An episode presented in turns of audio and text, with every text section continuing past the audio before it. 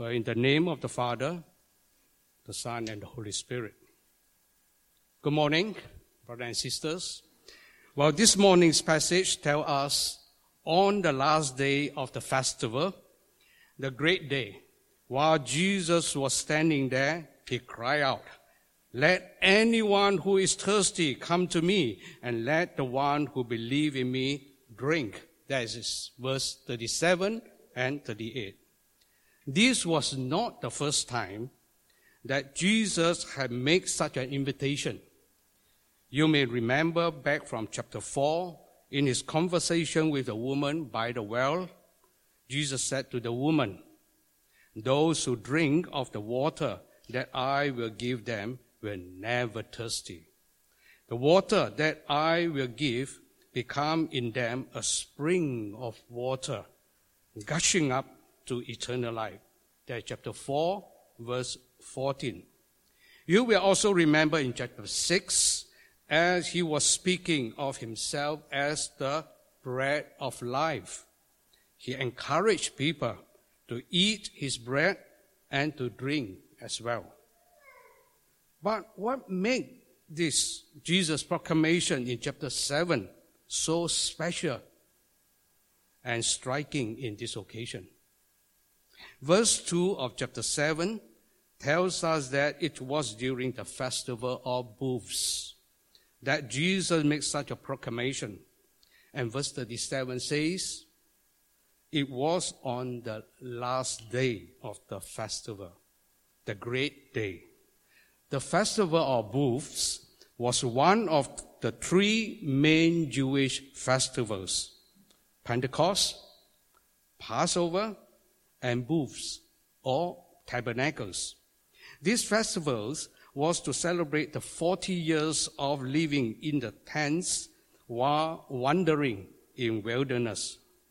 God had protected them, preserved them, and provided them with food and drink during that period of time. It was now the last day of a week long celebration Someone has reconstructed the situation.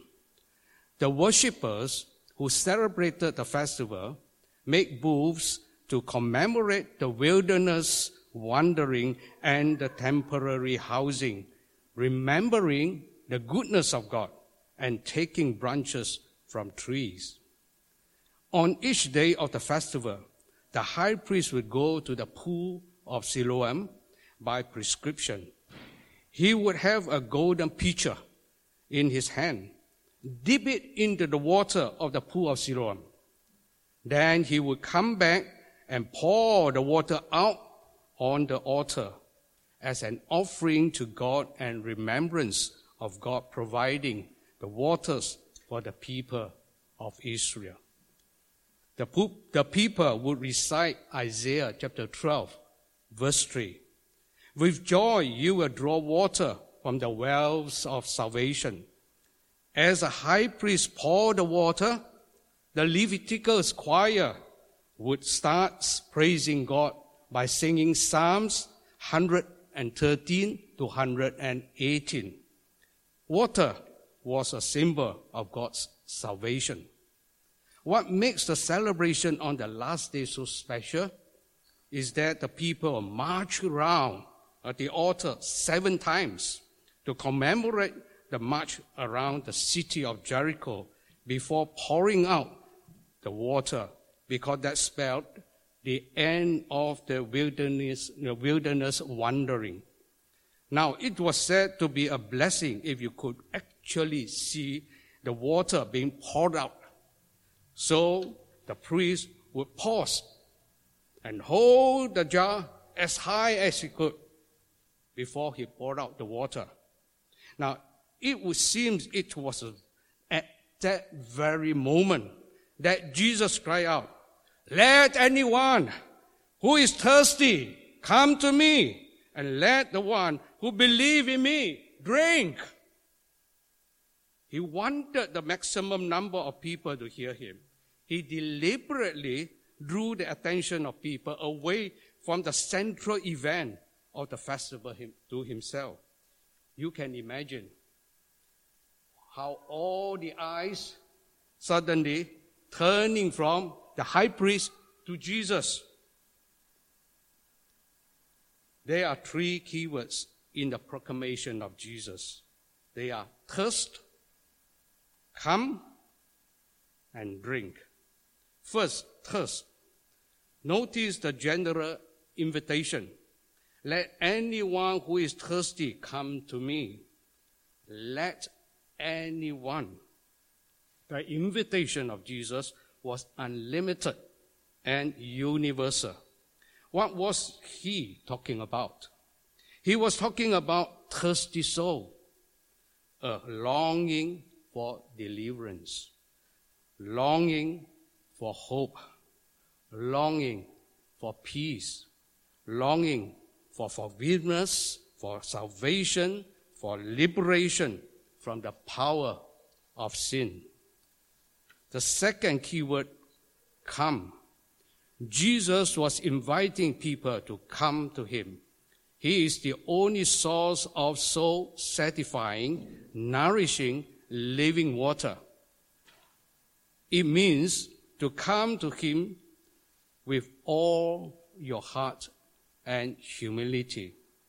Spiritually speaking, it is to acknowledge that Jesus is the only source of your needs.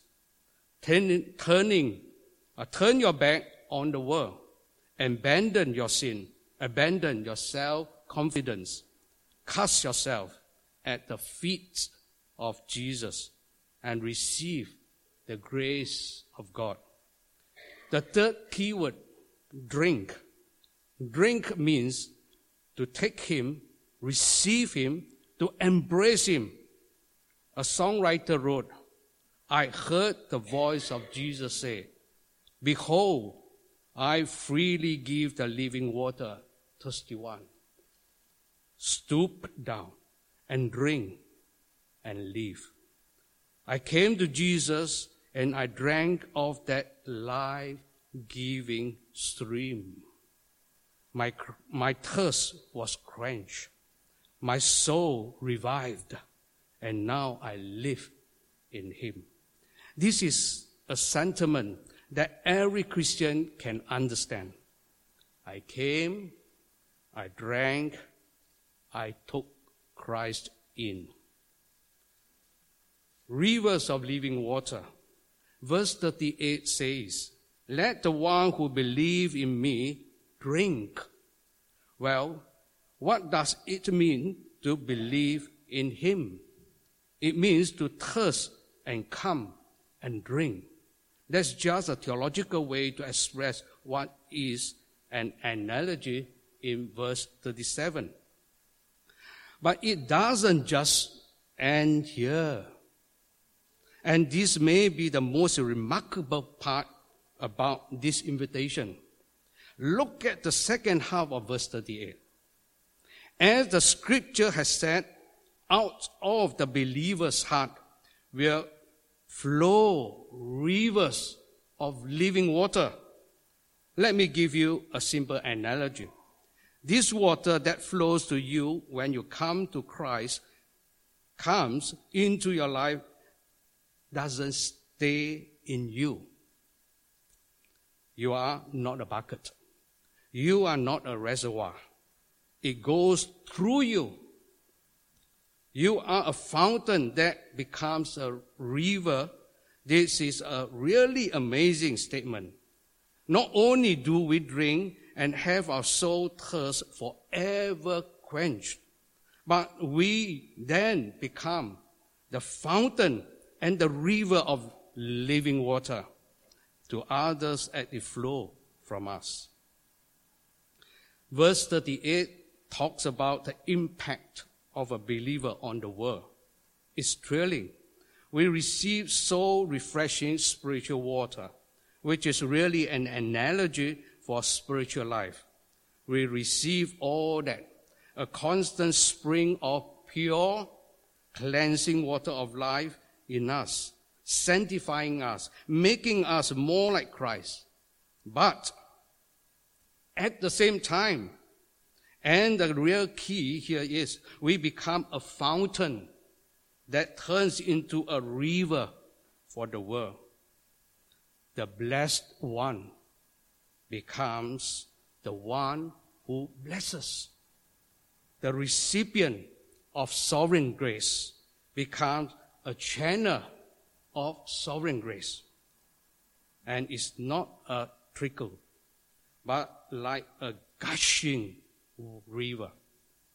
Is there a river of living water flowing out from you? Oh, or perhaps some of you have become stagnant ponds. You might need a dose of spiritual drain cleaner to get the flow going again. But this is how we are defined here. The water is ours. It is in us. It is springing up in us and gushing out of us for thirsty soul of all over the world. The Holy Spirit. Verse 39 says, Now he said this about the Spirit, which believers in him were to receive. For as yet there was no Spirit, because Jesus was not yet glorified. The Holy Spirit had not yet been given at the moment when Jesus was crying out, as he had not yet been glorified. The Holy Spirit did not come until the day of the Pentecost. Then he came to dwell in believers and to form them into one body. The coming of the Holy Spirit on that day assures us that Jesus had arrived back at the Father's throne. This indwelling blessing would be available through the Holy Spirit after Christ was glorified, ascended into heaven. Division amongst the people. Some of the crowd responded to Jesus' proclamations by saying, This is really the prophet. And others said, This is the Messiah. They believed and turned to him. But some others said, he could not be Messiah because the Messiah was predicted to come from Bethlehem. They were correct about this, but incorrect by assuming that Jesus was born in Galilee. Consequently, their conclusion that Jesus was not Messiah, the Messiah, was also wrong. Jesus was born in Bethlehem, but he didn't stay there for their, his earthly ministry. They could have learned that uh, his birth took place in Bethlehem and that he did fulfill the prophecies if they really wanted to know instead of rejecting him. There will always be a division among the people over who Jesus is until he comes to reign temple guards. The chief priests and Pharisees have been contriving on how to stop Jesus. They had sent the temple guards to arrest Jesus and bring him in for several days. The incognito guards mingled with the crowd, wanting for, waiting for an opportunity to arrest Jesus. During that time, they heard him speak he spoke with authority and wisdom. When the guards returned without him, it was because they had never before in their life heard anyone speak as he did. The temple guards were trained to obey orders. Not arresting someone would lead to them losing their job and probably being punished for letting fugitive escape. All the training and professional behavior were engulfed in the wonder of the person Jesus. See, they could not arrest Jesus because he had arrested them first. It wasn't only one or two of the guards who were overwhelmed with the wonder of Jesus. But all of them, not one escaped the effects of his mastering presence and anointing. The behavior of this man coming back empty handed, saying what they said indicates the magnitude of the spiritual experience they had. The reaction of the chief priests and Pharisees to the temple guards was furious and contempt. The Pharisees had already made up their minds regarding Jesus. The Pharisees were certainly not impressed by the fact that some ordinary people had believed in Jesus. They described the crowd as simple people and who did not know the law and were accursed. The Pharisees looked down in contempt on the ordinary people in their proud aristocracy and intellectual snobbery and spiritual pride. The argument of the religious leader was that nobody who is spiritually and academic, academically on the ball had believed in Jesus. Only simple, ignorant fool accept him. It is indeed terrible thing when a man think of himself as either too clever or too good to need Jesus Christ. And this kind of mindset still happens to this day. Now, Nicodemus. But Nicodemus was unique amongst the Pharisees. This was the Nicodemus who came to Jesus by night. Nicodemus first encountered Jesus in John chapter 3 and must have been doing a great deal of thinking and studying since then. He sought to speak out for Jesus and he was obviously impressed by Jesus. He reminded the council that the law teaches that every man must receive justice.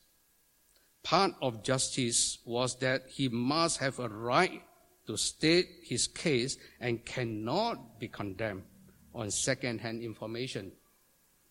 But they answer him, Surely you are not also from Galilee, are you?